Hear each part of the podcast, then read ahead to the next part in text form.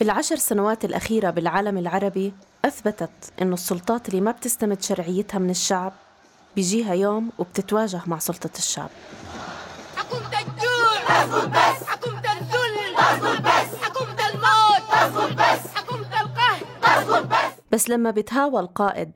هل في تنظيم يستلم القيادة ولا رح نرجع للعبة القائد الواحد لازم الشعب اللي يخير الشعب هو السلطة بمجتمعاتنا عم نلاقي تنظيمات مطلبية وعمالية ونقابية وطلابية عم تكسر احتكار القيادة بشخص واحد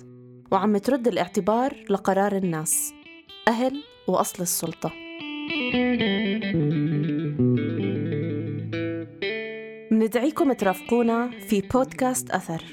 لنتعرف على تطور مفهوم القيادة التشاركية من خلال نماذج عم تثبت نفسها في العالم العربي thank you